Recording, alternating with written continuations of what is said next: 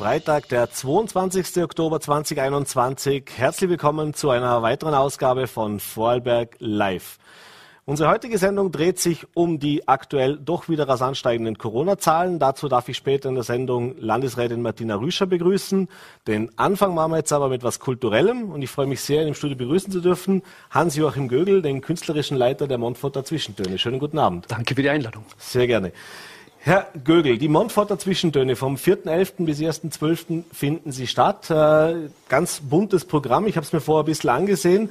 Bevor wir jetzt über die einzelnen Programmpunkte sprechen und auch was so hinter den bei anderen Namen steckt, der schon Lust auf mehr macht, fangen wir doch vielleicht tatsächlich auch mit Corona an. Sie ja doch alle betroffen. Die Kultur war sehr, sehr lange sehr betroffen. Äh, wie haben denn Sie die letzten eineinhalb Jahre erlebt und wie froh und wie sicher waren Sie sich auch, dass es jetzt dieses Jahr wenigstens wieder stattfinden kann in einer Form, wie man es vielleicht auch vor Corona gewohnt war? Also wenn ich gewettet hätte, dann hätte ich in den letzten zwei Jahren unglaublich viele Wetten verloren. Ich habe immer wieder optimistischer gedacht, dass viel mehr möglich sein wird. Allerdings einmal hatten wir ein, ein Festival, was, was, ich, was ich auch äh, gestalte, die Tage der Utopie, die waren mitten in der Modellregion Vorarlberg. Da waren wir, glaube ich, fast die einzigen in Mitteleuropa, die mit 100 Leuten Abstand und Maske spielen konnten. Das war fantastisch. Aber ansonsten haben wir versucht, und das ist ein Vorteil der Montforter Zwischentöne, mit unseren sehr speziellen Formaten auf die Situation zu reagieren. Ich erinnere an den Sommer 2020, da haben wir den gesamten oder fast den gesamten Vorarlberger Landtag in kleinen Salonabenden in ganz Vorarlberg verliehen und äh, haben damit sehr, sehr kleine, aber viele Veranstaltungen gemacht. Also äh, von dem her haben wir versucht auszureizen, was möglich war. Ein Festival haben wir komplett äh, als Radioformat gestaltet in Kooperation mit ORF, Landesstudio Vorarlberg.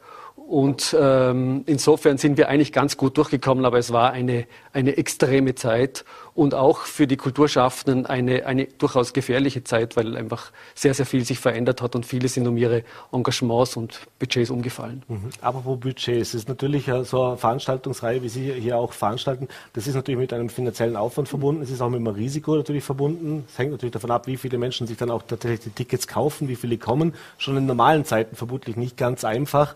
Äh, wie schwierig war es denn finanziell auch über diese Zeit jetzt hinwegzukommen? Hat das gut funktioniert, auch mit dem, was von Bund und Land hier äh, ja, als Hilfe zur Verfügung gestellt worden ist. Und wie schwierig war es auch jetzt heu heuer wieder tatsächlich praktisch 100 Prozent geben zu können, also auch mhm. das alles mhm. so organisieren zu können. Also wir haben die Fördergeberinnen und Fördergeber also sehr, sehr großzügig erlebt. Wir haben ein bestes Einvernehmen mit Stadt und Land gehabt, waren ständig im Austausch, haben auch den Austausch proaktiv gesucht und haben das besprochen. Also von dem her hab, hab ich da, haben wir sehr professionelle Partner gehabt in dem Bereich. Äh, tatsächlich ist es so, dass man realistischerweise mit deutlich weniger Ticketeinnahmen rechnen muss. Wenn man sich die Zahlen aus Deutschland anschaut, die sind besorgniserregend. Da hört man von ganz bekannten Abonnements, die minus 50 Prozent haben. Äh, man hört von, von fantastischen Theatern, die auf die bei minus 30 Prozent liegen.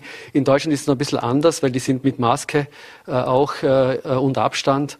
Äh, wir haben da diesbezüglich im Moment noch ein bisschen eine bessere Situation, aber auch in Österreich und natürlich aus Wien, wo es wieder anders ist, äh, gibt es ähm, bedrückende Zahlen diesbezüglich. Wir haben jetzt sehr konservativ budgetiert und ich habe jetzt gerade die, die Meldung bekommen vor zwei Tagen, dass wir unseren Break-Even mit unseren Ticketzahlen erreicht haben. Mhm.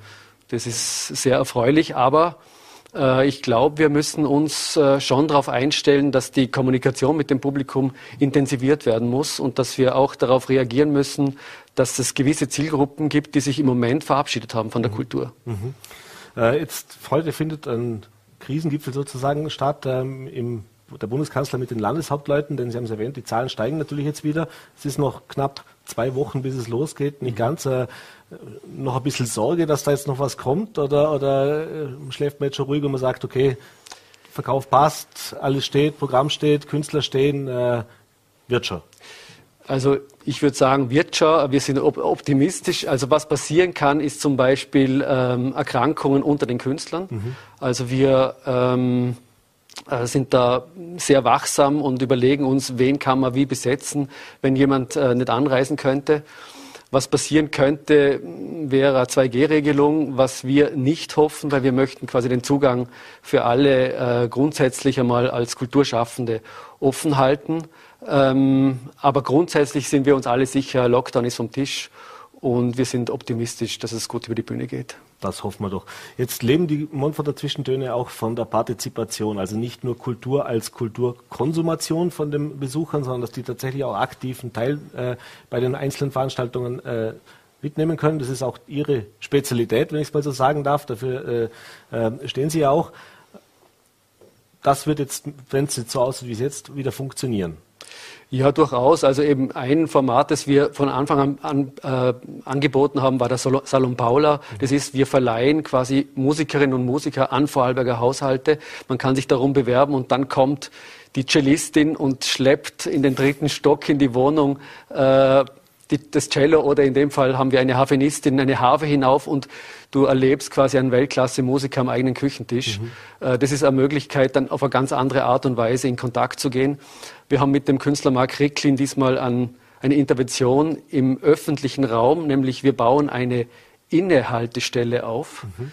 Und in dieser Innehaltestelle gibt es eine leere Not-to-Do-List, also wo sich die Bevölkerung, wo sich Teilnehmerinnen und Teilnehmer einschreiben können, was sie aufhören, was sie beenden wollen in mhm. ihrem Leben. Und äh, so ist es unser ein wichtiges Anliegen, dass du die Möglichkeit hast, auch quasi teilzunehmen und auch was zu geben. Ich glaube, spannend ist, wenn so ein Geben- und Nehmen-Prozess innerhalb eines Festivals mhm. funktionieren kann, auch. Auch für die Künstler nehme ich an. Auch für die Künstler. Deswegen ja. kommen die nämlich an auch äh, speziell auch zu diesen Veranstaltungen, äh, weil es halt mal was anderes ist. Genau, und weil ähm, ich glaube, es wird immer wichtiger, eine Beziehung aufzubauen. Also wir haben das gemerkt in, im, im Lockdown äh, oder jetzt in den letzten Jahren, dass wenn du in ein lebendiges Netzwerk investierst, wenn du mit der Region verbunden bist, wenn du mit, äh, wenn du Klangkörper und Künstlerkollegen aus der Region wertschätzt und in das Programm einbaust, dann stehst du ungleich stabiler da, als wenn das alles sozusagen anonyme Kontakte aus dem Ausland mhm. sind, die zwar äh, absolute Meisterleistung abliefern, aber doch irgendwie unverbunden wieder abreisen. Mhm. Äh, jetzt haben Sie schon einige der Programmpunkte erwähnt. Äh, das Ganze steht unter dem Motto Land ein Begräbnis zum Aufhören, zwei Messen über die Sehnsucht, Performances, Ausstellungen und ein Abschlusskonzert für einen guten Beginn. Klingt ja ein bisschen kryptisch. Äh, genau. Fangen wir, was ist denn sonst noch dabei? Also Sie haben es erwähnt, es gibt diese sogenannten Wohnzimmerkonzerte, mhm. äh, diese Küchentischkonzerte ja. eigentlich. Äh, es gibt eine Radiosendung, gibt es auch dieses Jahr wieder. Mhm äh, und dieses Innenhalten, also diese öffentliche Performance, mhm. was erwartet die Besucher sonst mhm. noch? Ja, also äh, wir haben angefangen letztes Jahr äh, mit einem sehr speziellen Format und zwar mir ist es aufgefallen, als ich mal bei einem bei einer Bestattung, bei einem Begräbnis war und haben wir gedacht, es ist eigentlich irgendwie so toll, diese, diese Reden auf den Verstorbenen und irgendwie leider hört er das äh, nicht mehr und man denkt sich, schade, dass das zu Lebzeiten eigentlich nie äh, ausgesprochen worden ist. Es ist eigentlich ein tolles literarisches Genre, auch der Nachruf. Und wir haben uns überlegt, wir könnten Nachrufe zu Lebzeiten mhm. äh, an Philosophen vergeben oder an, an spannende Denkerinnen. Und wir haben zum Beispiel einen Philosophen beauftragt, für uns eine Totenrede auf die Muße zu schreiben mhm. oder eine Totenrede auf die Privatsphäre mhm. oder auf die Gewissheiten. Und heuer haben wir äh, Robert Pfaller eingeladen, eine Rede auf die Distanz zu halten. Mhm. Weil das Bedrückende an der ganzen Corona-Krise ist ja eigentlich, dass wenn eine Gesellschaft in Krise ist, dann heißt es, wir müssen zusammenrücken und wir haben alle auf Distanz gehen müssen mhm. Und haben das auch ein bisschen eintrainiert. Ich weiß nicht, wie es Ihnen geht, aber manchmal bin ich noch irritiert, wenn jemand kurz nah herkommt oder, die Hand oder, geben, genau, oder was gibt, immer. Ja, ja. Genau, das war ja eigentlich, eigentlich ist es was Wunderbares an der Gesellschaft, sich die Hand geben, sich zu umarmen, äh, sich etwas ins Ohr flüstern, vielleicht einfach sich nahe zu kommen, auch physisch. Wir sind ja physische Wesen. Also da haben wir was verloren. Und wir kombinieren, und das ist eine Spezialität der Zwischentöne, wir kombinieren eben solche Elemente dann eben mit Musik. Also wir haben ein Ensemble äh, gebeten für uns dann ähm, quasi Requiem-Musik, also mhm. Sterbemusik dazu zu machen. Das ist durchaus ironisch zu verstehen. Und ähm, das ist noch ein wichtiges Element der Zwischentöne. Wir versuchen immer wieder Talente aus dem Land einzubeziehen und Vorarlberg ist ja bekannt, dass es eine fantastische Baukünstler, Baukünstlerinnen-Szene hat und wir vergeben einmal äh, im Jahr den Auftrag für uns eine Probebühne, ein, eine Pop-up-Bühne zu bauen an, an herausragende Architektinnen und Architekten. Und äh, das ist diesmal Bianca Anna Böckle, die für uns dann diese Kapelle baut. Also du hast jetzt diese, diese diese philosophische Rede, die irgendwie spektakulär ist. Dann hast du Musik direkt dazu und dann hast du auch noch eine Kapelle, die wir ins alte Hallenbad reinbauen. Mhm. Und so haben wir Vorarlberger Architekten integriert, einen tollen Sprecher und großartige klassische Musik. Und die Idee ist jetzt, dass sich das alles gegenseitig verstärkt und dass vielleicht jemand, der einen guten Vortrag hören will, damit in ein klassisches Konzert kommt, jemand, der klassische Musik hören will, in Architektur gerät, äh, jemand, der sich für Architektur interessiert, dann vielleicht eben diese Musik hört und das ist sozusagen die Wette mhm. der Montforter Zwischentöne, dass wir dadurch nochmal ein ganz anderes Publikum erreichen. Ist das eben auch ein Anlass, dass man eben sagen kann, Sie haben es gerade gesagt, ein anderes Publikum zu erreichen. Äh, wenn man jetzt natürlich das Programm mal so grundsätzlich hören würde, klassische Konzerte, da sind äh, Johann Sebastian Bach etc. dabei, mhm. äh, da, da, hat man natürlich ein sehr eingeschränktes Publikum, mhm. in, auch gerade in Vorarlberg oder überall eigentlich. Mhm. Es gibt einfach diese ja. klassischen Konzertgänger, die sich eben für klassische Musik auch interessieren. Äh, wie weit ist es denn schon in der Vergangenheit gelungen und was ist auch so das Ziel, dass wirklich eine breite Bevölkerung aus allen Alters- und äh, Interessensgruppen sich dann hier versammeln können. Mhm, ja, das ist, Sie sprechen das genau richtig an. Das ist tatsächlich eine Herausforderung und da wachsen die Bäume nicht in den Himmel. Tatsächlich, das ist eine Blase sozusagen, jetzt einmal klassisch. Und das weiß man auch aus der Konzertsoziologie, wie viel Prozent von einer Be Bevölkerung das sind. Jetzt ist unsere Strategie, dass wir eben, ähm, eben solche Communities aktivieren und dann ganz gezielt einladen. Also wir schreiben dann die, die, die, die Architektenschaft an oder, mhm. oder wir versuchen eine Kooperation mit dem Philosophikum Lechten mhm. zu machen. Oder eben äh, das Ensemble spricht, spricht seine Community an. Oder das alte Hallenbad ist wieder eine komische Location, wo vielleicht übers Poolbar-Festival mhm. gut aktiviert ist. Vielleicht kommen wir da noch in, diese, in die Szene rein. Also das versuchen wir ganz aktiv und das, das ist ein jahrelanges Bohren dicker Bretter. Ich, ich denke mir das immer, es ist so, wie wenn man mich überreden muss, dass ich auf einen Boxkampf gehe mhm. oder auf ein, ein Volleyball-Turnier. Äh, also auch ich bin sozusagen in einer Blase. Mhm. Aber ich finde das durchaus interessant und wenn mir jetzt jemand erzählt und mich mitnimmt, finde ich das total super. Mhm. Und ich glaube, dass uns da was gelingt und das ist uns auch in den letzten Jahren gelungen. Und ich glaube, das ist auch, wir sind überzeugt, dass das der richtige Weg ist. Aber man muss sich reinhauen und man muss es aktiv betreiben. Mhm. Jetzt habe ich einen Programm gesehen, äh, was Sie schon immer über Bachs H-Moll-Messe wissen wollten. Das klingt so ein bisschen, im Boulevardjournalismus würde man das sagen, mhm. auch so ein bisschen Clickbaiting nennt man das dann. Mhm. Äh, wird ein bisschen jünger das Ganze angesetzt. Ist das bewusst, natürlich von dem Jahren bewusst, hat man sich was dabei mhm. überlegt, gewählt. Äh, ich will jetzt gar nicht so sehr auf die Titelwahl eingehen, mhm. aber Jetzt frage ich ganz persönlich, was wollte ich denn immer schon über die Hamol-Messe wissen? Genau, also, äh, also erstens ist es so, dass es echt, es gibt einen, einen total starken Trend und der ist Musikvermittlung. Das heißt, ich sage jetzt mal polemisch, manchmal hat man das Gefühl, dass bei den Einführungsveranstaltungen mehr Leute sind als beim Konzert danach. Mhm. Also es gibt echt einen Hunger nach Information mhm. und nach äh, hinter die Kulissen blicken. Und was wir jetzt machen, wir machen keinen klassischen Vortrag äh, über die Hamoll-Messe, sondern wir machen eine Talkshow mhm. mit den Musikern. Und mhm. die machen was vor, die spielen was vor. Der Volker Ude, mein Kollege, interviewt die. Und damit kriegst du einen total anderen Zugang. Und jetzt ist es grundsätzlich so, die Hamoll-Messe ist eines der ganz, ganz großen äh, Meisterwerke der, der, musikalischen Weltliteratur. Äh, das, die Partitur ist UNESCO-Weltkulturerbe. Also das ist ein total großartiges Stück. Und wenn man die Musiker dann hört, darüber äh, sprechen, dann ist es, ähm, dann ist es, glaube ich, für alle wirklich interessant. Also ich sage jetzt ein Detail. Äh, es gibt ein, ein, musikalisches Öffnen einer Tür. Also der Bach komponiert sozusagen die, das Öffnen von Jerusalem und der Volkert äh, spaltet dann sozusagen den Chor und der Chor geht auseinander. Mhm. Und damit gibt es auch ganz eine andere Raumwirkung von Musik. Äh, also äh, wenn man sowas erzählt, dann hat man nachher natürlich ganz andere Lust, in das Konzert zu gehen. Noch eine Nebenbemerkung, was wir jetzt eben machen in diesem Konzert, und das ist eben Montforter Zwischentöne, wir haben einen, einen Lebenskünstler, Philosophen eingeladen, mhm. der drei ganz kurze Predigten halten wird innerhalb dieser Messe. Und mhm. normalerweise ist es ein ganz ein klassisches Konzert, mhm. das durchgespielt wird mit einer Pause. Und wir nehmen das Wort Messe ernst und integrieren jemand, der über das gute Leben sprechen wird. Mhm.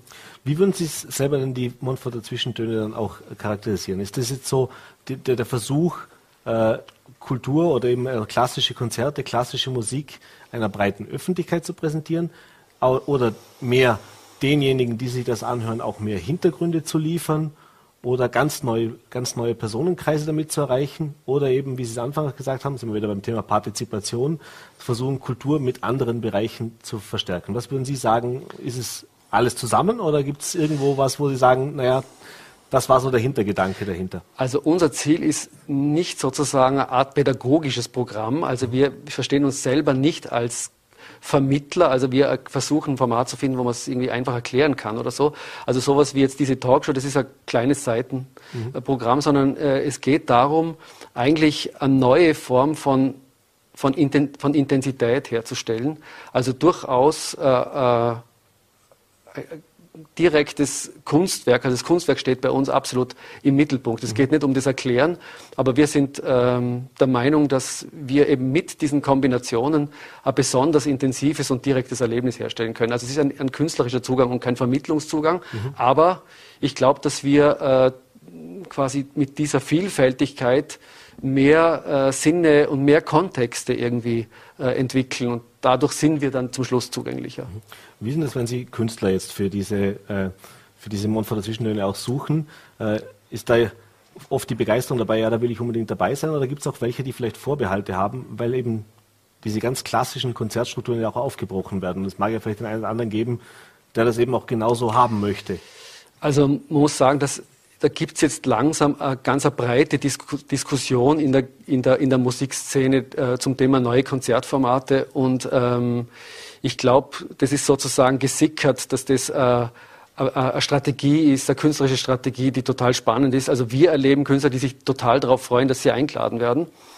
Ich glaube, es gibt sozusagen ähm, ein Ressentiment, äh, Vorurteil, ist es eine Form von künstlerischer Verdünnung? Mhm. Ähm, ist es eine Form von, könnte das sozusagen Entertainment sein? Mhm. Und, äh, und das ist ein Punkt, den man sich immer wieder selber fragen muss. Mhm. Machen, versuchen wir es jetzt leicht zu machen oder versuchen wir es jetzt quasi intensiv zu machen mhm. oder, oder eben stark? Und diese Frage stellen wir uns immer wieder und äh, versuchen eben zu, zugunsten der Kunst immer zu entscheiden. Mhm. Ja, die Montforter Zwischentöne, 4. bis äh, 4.11. bis 1.12. finden sie statt. Tickets gibt es noch, nehme ich an. Ja. Äh, kann man wo käuflich erwerben? Sozusagen überall Ländle-Ticket, V-Ticket und bei uns am Telefon auf der Website www.momforderzwischentöne.at. Kann ich mir auch einzelne Programmpunkte raussuchen? Ja, ja, klar. Super. Wunderbar. Mhm. Dann bedanke ich mich für den Besuch im Studio, wünsche viel Erfolg, wir sind schon sehr gespannt, hoffen, dass alles so bleibt, dass die Zahlen ja. auch so bleiben, dass das alles so wie gedacht umgesetzt werden kann. Danke für den Einblick. Danke, danke für die Einladung. Und wie schon angekündigt, machen wir jetzt weiter mit meinem zweiten Gast. Äh, ich freue mich jetzt sehr begrüßen zu dürfen, Landesrätin Martina Rüscher. Äh, ja, wollen wir mal sehen, was es Aktuelles zu den Zahlen gibt und natürlich auch, wie die Landesregierung und das Land Vorarlberg jetzt den Herbst rund um diese steigenden Zahlen meistern möchte. Herzlich willkommen bei Vorarlberg Live, Frau Landesrätin. Danke, dass Sie sich die Zeit genommen haben. Ich nehme an, auch für Sie äh, ja recht arbeitsreiche Tage wieder momentan. Ja, ganz klar. Aber ich glaube, da geht es allen Vorarlbergerinnen und Vorarlbergern gleich. Also gut gefüllte Tage. Danke für die Einladung. Ich freue mich, dass es heute von hier aus klappt. Dann wollen wir gleich loslegen. Äh, und zwar fangen wir doch damit an mit den Zahlen. Jetzt in den letzten Tagen erleben wir äh, österreichweit, aber auch in Vorarlberg eigentlich schon fast, der will es fast sagen, erschreckende Steigerungen an den Neuinfektionen. Äh, jetzt sind wir teilweise sogar dreistellig gewesen an den Tagen. Ja, wie haben Sie diese letzten Tage erlebt? Wie überrascht sind auch Sie und Ihre Experten von diesen Zahlen? Und was sind auch die ersten, äh, wie soll ich sagen, Learnings jetzt daraus? Wo, wie kann das passieren oder woher kommt das? Ja, grundsätzlich sind wir nicht wirklich überrascht. Wir wussten immer, dass es im Herbst kommt. Es ist eigentlich eine ähnliche Vorgangsweise wie auch im letzten Jahr.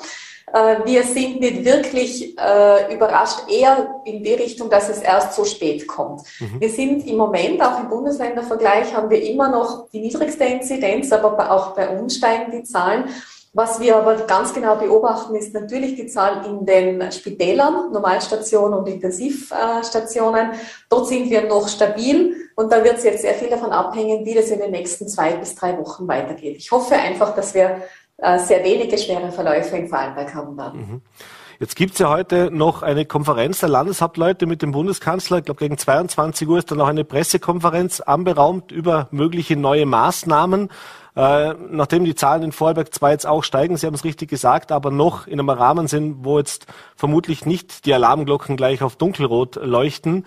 Äh, rechnen Sie damit, dass es jetzt hier schon neue Maßnahmen gibt? Haben Sie da schon ein bisschen was gehört? Also nein, äh, wir rechnen auch nicht wirklich damit, dass es jetzt zu scharfen einschränkenden Maßnahmen kommt. Grundsätzlich sollten wir ja durch das Impfen jetzt uns eine Basis erarbeitet haben, dass eben genau das nicht mehr notwendig ist. Aber wir sehen gerade im Osten Österreichs, dass die Zahlen sehr stark steigen. Wir sehen es auch in den Nachbarländern von Österreich. wo auch wirklich die Kapazitäten in den Spitälern äh, an die Grenzen kommen, vor allem dann, wenn die Durchimpfungsrate sehr niedrig ist.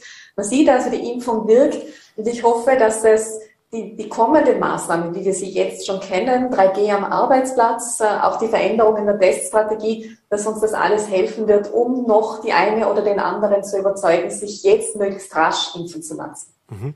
Sie haben es gerade erwähnt, die Teststrategie. Sie haben es Anfang der Woche in einer Pressekonferenz präsentiert. Ab 2. November äh, stellt man da wieder ein bisschen um. Das heißt, äh, weg von den Antigen-Tests hin zu den PCR-Tests.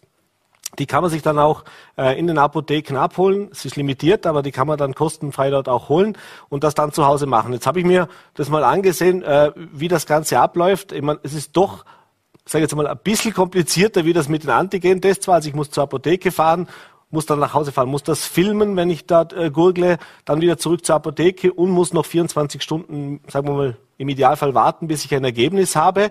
Äh, das heißt, Jetzt, wenn, wenn ich mir das im Vergleich zum letzten Jahr sehe, dann ist das ja doch schon äh, eher eine schwierigere Situation. Wenn ich jetzt mal auch kurzfristig Ergebnis brauche oder schnell mal einen, einen, einen Test brauche, äh, ist das auf der einen Seite vielleicht, weil es jetzt eben äh, Learnings gibt, dass das eben besser anzeigt, dass diese auch verlässlicher sind, aber auf der anderen Seite auch einer dieser Punkte, wo man sagt, naja, wir machen es den Menschen auch schon ein bisschen unbequem, dass man sich doch vielleicht noch überlegt, sich halt trotzdem impfen zu lassen. Ja, es ist in Vorarlberg die Antwort auf die österreichweite Strategie, die ja davon ausgeht, dass die Antigen-Tests an Bedeutung verlieren und die PCR-Tests an Bedeutung gewinnen.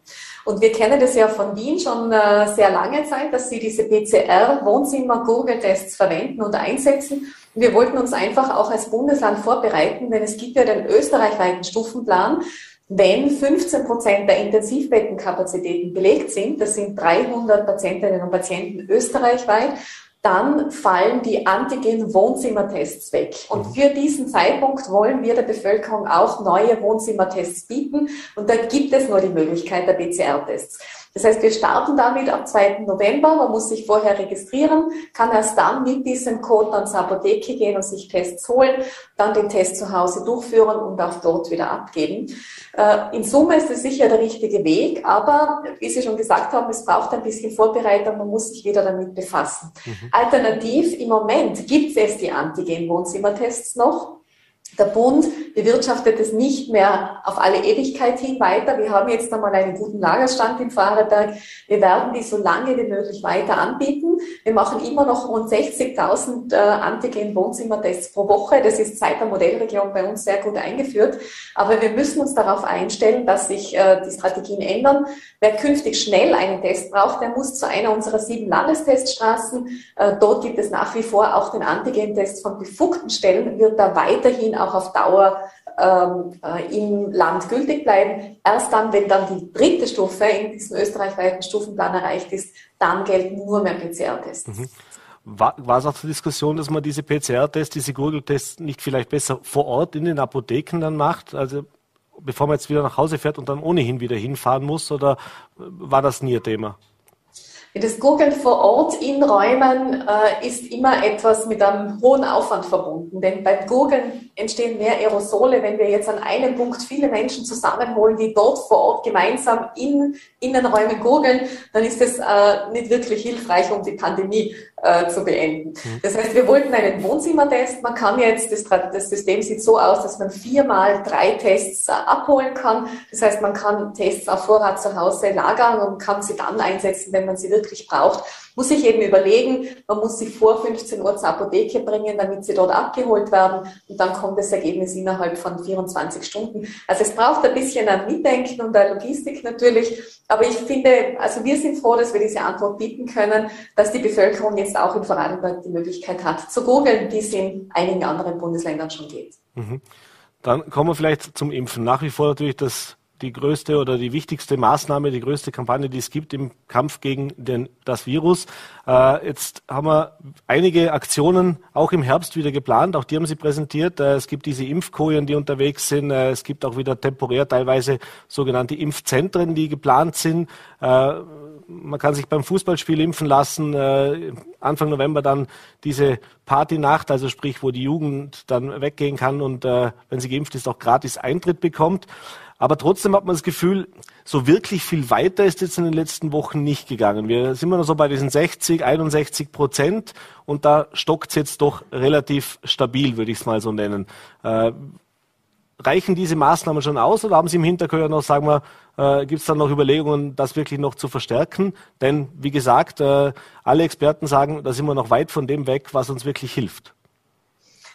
Ja, grundsätzlich sehen wir gerade in den letzten Wochen, dass die Test- oder die Impfzahlen, muss ich sagen, wieder langsam steigen. Das heißt, äh, das kommt jetzt doch wahrscheinlich bei dem einen oder bei der anderen auch an, dass es im Alltag wirklich viele Vorteile bringt, geimpft zu sein neben dem Schutz für die eigene Gesundheit, denn die Impfung wirkt, das zeigen uns alle Zahlen. Sie schützt vor einem schweren Verlauf zu über 90 Prozent. Und das ist das, was wir uns alle wünschen. Vor allem, dass wir den schweren Verlauf äh, vermeiden, der uns in einen, zum Spitalsaufenthalt bringt oder vielleicht sogar auf die Intensivstation im Spital. Äh, die Maßnahmen, die wir setzen, die sind wirklich sehr breit. Äh, wer den Überblick verloren hat, am besten einsteigen unter vorarlberg.at-vorarlberg impft. Da gibt es zwei große Blöcke. Einmal Impfen mit Anmeldung. Da kann man sich bei allen Impfstraßen anmelden. Die starten jetzt wieder, Bregenz und Menzing. Äh, man kann sich in den Ordinationen anmelden und dann gibt es den zweiten großen Block Impfen ohne Voranmeldung. Wer sagt, ich möchte einfach kurz entschlossen hingehen, ich nehme etwas Wartezeit in Kauf, der findet dort viele Möglichkeiten, mobile Teams, punktuelle äh, Angebote über Vereine, über Schulen. Wir gehen dort ganz intensiv äh, auf die Menschen zu, über Religionsgemeinschaften und die Einkaufszentren. Die haben sich sehr bewährt schon seit dem Sommer. Äh, die verlängern wir jetzt auch. Wir sind in den Gesprächen bis äh, Weihnachten wäre das Ziel. Wir erweitern es auch um den Sutterlütte in Eck im Bregenzer Wald und wir möchten dort sehr rasch starten. Also wir versuchen die Impfung so nahe wie möglich hinzubringen. Die Zahlen steigen langsam wieder, aber sie steigen wieder, was uns freut. Wir impfen im Schnitt zwischen 4.000 und 5.000 Personen pro Woche. Jetzt müssen wir aber noch dazu sagen, dass einige davon schon wieder Auffrischungsimpfungen mhm. sind. Darum ist es auf dem Dashboard nicht immer so ersichtlich. Wir haben es ja darum auch umgestellt, dass man jetzt auch sieht, inwiefern steigen denn die ganzen Auffrischungsimpfungen auch, die dritten Dosen. Äh, und auch zum Beispiel gerade die Pflegeheime, die wir Anfang dieses Jahres mit viel äh, Know-how und viel äh, Engagement von den beteiligten Ärztinnen, Ärzten, Pflegekräften durchgeimpft haben, das ging heuer ganz sang- und klanglos neben den zahlreichen Infektionen einfach so mit. Also es wird hier Großartiges geleistet. Ich möchte allen ein großes Dankeschön sagen und einfach appellieren, nutzen Sie bitte die Möglichkeit. Gehen Sie zu Ihrer betreuenden Ärztin, zu Ihrem betreuenden Arzt, nutzen Sie einfach die Chance, gehen Sie ins Einkaufszentrum, lassen Sie sich bitte jetzt impfen. Mhm. Apropos Auffrischungsimpfung, dritte Impfung. Äh, Bevor wir jetzt allgemein darüber sprechen, die persönliche Frage an Sie. Äh, Sie haben, das kann man glaube ich sagen, Johnson Johnson im Sommer bekommen. Da hieß es, einmal impfen, dann habe ich das erledigt. Jetzt gibt es schon länger die, die Expertenmeinung, dass man sagt, ja, spätestens 28 Tage danach sollte man sich schon auffrischen lassen. Äh, wie gehen Sie persönlich jetzt auch damit um, beziehungsweise was ist auch, oder was, was haben Ihnen der Arzt geraten oder was haben Sie da gemacht? Ja, sobald ich das erfahren habe, bin ich in den Messepark gegangen und habe mich impfen lassen. Also ich bin schon aufgefrischt. Ich habe mich immer gewundert, wie man in einem Einkaufszentrum sich impfen lassen kann. Aber da war es gerade günstig, der Termin war da. Äh, man kann einfach vorbeigehen, es hat hervorragend funktioniert. Also es hat uns auch alle überrascht. Ich habe mich ja damals für einen Vektorimpfstoff entschieden, weil ich einfach all jenen, die sich mit AstraZeneca oder Johnson impfen lassen wollten, auch ein Signal geben wollte. Äh, wir sind auch alle negativ überrascht, dass es doch nicht die Einmalimpfung ist, aber man sieht, der Impfschutz ist nur bei rund 40 Prozent äh, und es ist äh, dringend notwendig. Und ich appelliere an alle, die sich wie ich mit Johnson impfen ließen, dass sie sich jetzt sofort äh, auffrischen lassen. Äh, dann haben sie wieder diesen nächsten Impfschutz, sind ab jetzt wieder für 360 Tage im grünen Fass wieder grün äh, und man muss sich einfach schützen. Es bringt die Pandemie so mit sich, dass Expertinnen und Experten immer wieder dazulernen und man sieht erst mit der Zeit, ob die Wirkung, die versprochene Wirkung wirklich eintritt. Und wenn wir dann sehen, dass die Zahlen ein nicht so gutes Ergebnis zeigen, wie es jetzt beim Johnson-Impfstoff ist, dann müssen wir eben wieder reagieren. Ich glaube, dass sich doch einige natürlich ähm, sich dann wundern und sagen, jetzt hat man uns zuerst das eine gesagt und dann das andere. Aber wir alle lernen hier weltweit, es ist eine Pandemie. Und ja, wenn wir die Zahlen sehen, wenn uns Fachleute das so mit ähm, erläutern und erklären, dann sollten wir reagieren und sollten dann auch entsprechend das tun. Also jetzt auffrischen lassen, wenn Sie mit Johnson geimpft sind. Mhm. Und für alle anderen, Sie haben es schon gesagt, in den Altenheimen, Alten- und Pflegeheimen hat das schon stattgefunden, größtenteils mit den Auffrischungsimpfungen. Wie sieht es denn sonst generell aus, auch mit diesen besonderen Berufsgruppen, in Spitälern, äh, auch bei den Lehrern zum Beispiel ist das ja ein Thema. Denn wenn ich mich jetzt anmelde, normalerweise kann ich ja schon machen für meine Auffrischungsimpfung, dann habe ich einen Termin, je nachdem, wann ich den ersten Stich bekommen habe, Jänner, Februar, März um den Dreh rum. Äh, aber ich nehme an, dass diese besonderen Berufsgruppen jetzt natürlich möglichst, die waren ja damals schon die ersten, die geimpft worden sind, also sind die natürlich auch schon länger geimpft. Äh, wie ist denn da der aktuelle Stand? Ja, nachdem wir jetzt keine Impfstoffknappheit mehr haben, priorisieren wir nicht mehr. Also jeder, der sich auffrischen lassen will, kann sich jetzt auffrischen lassen. Äh, dadurch, dass die Personengruppen, die wir damals priorisiert haben, als erste geimpft waren, äh, haben wir automatisch ein Priorisierungssystem wieder, denn die kommen jetzt auch als erste wieder zum Zug. Wir sagen ja, Menschen, äh, vulnerable Gruppen, über 65-jährige Menschen mit Vorerkrankungen sollten sich ab sechs Monate nach der zweiten Impfung auffrischen lassen. Alle anderen ab neun Monate ungefähr. Und nach zwölf Monaten wird dann der grüne Pass wieder rot. Also wenn Sie Risikopatienten sind, Risikopatient oder äh, schon etwas älter, dann lassen Sie sich bitte sechs Monate nach dem, äh, nach dem zweiten Stich auffrischen.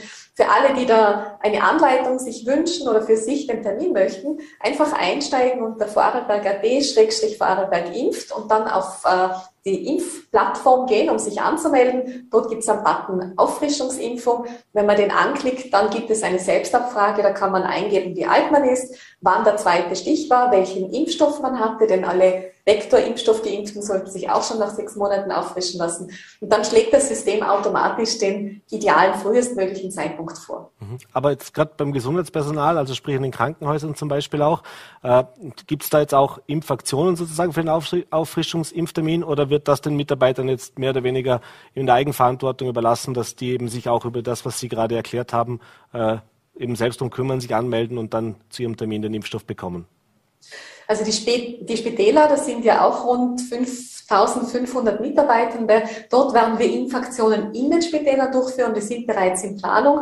Nachdem die aber in der Regel äh, sehr viele mit mRNA-Impfstoffen geimpft wurden und auch nicht über 65, äh, sind die ab neun Monate nach der zweiten Impfung zu impfen. Das heißt, dort starten wir erst im November, Dezember und Jänner mit den Auffrischungsimpfungen. Aber da wird es Infektionen in den Spitälern geben und alle anderen Gesundheitsberufe können sich jetzt in den Impfstraßen impfen lassen. Wir haben jeweils ein langes Wochenende in Nenzing und in Bregenz geplant und wir werden ab Mitte November beiden, an beiden Impfstraßen immer Montag bis Donnerstag 18 bis 20 Uhr öffnen, ohne Voranmeldung. Man kann einfach vorbeikommen. Also es ist ganz einfach. Mhm.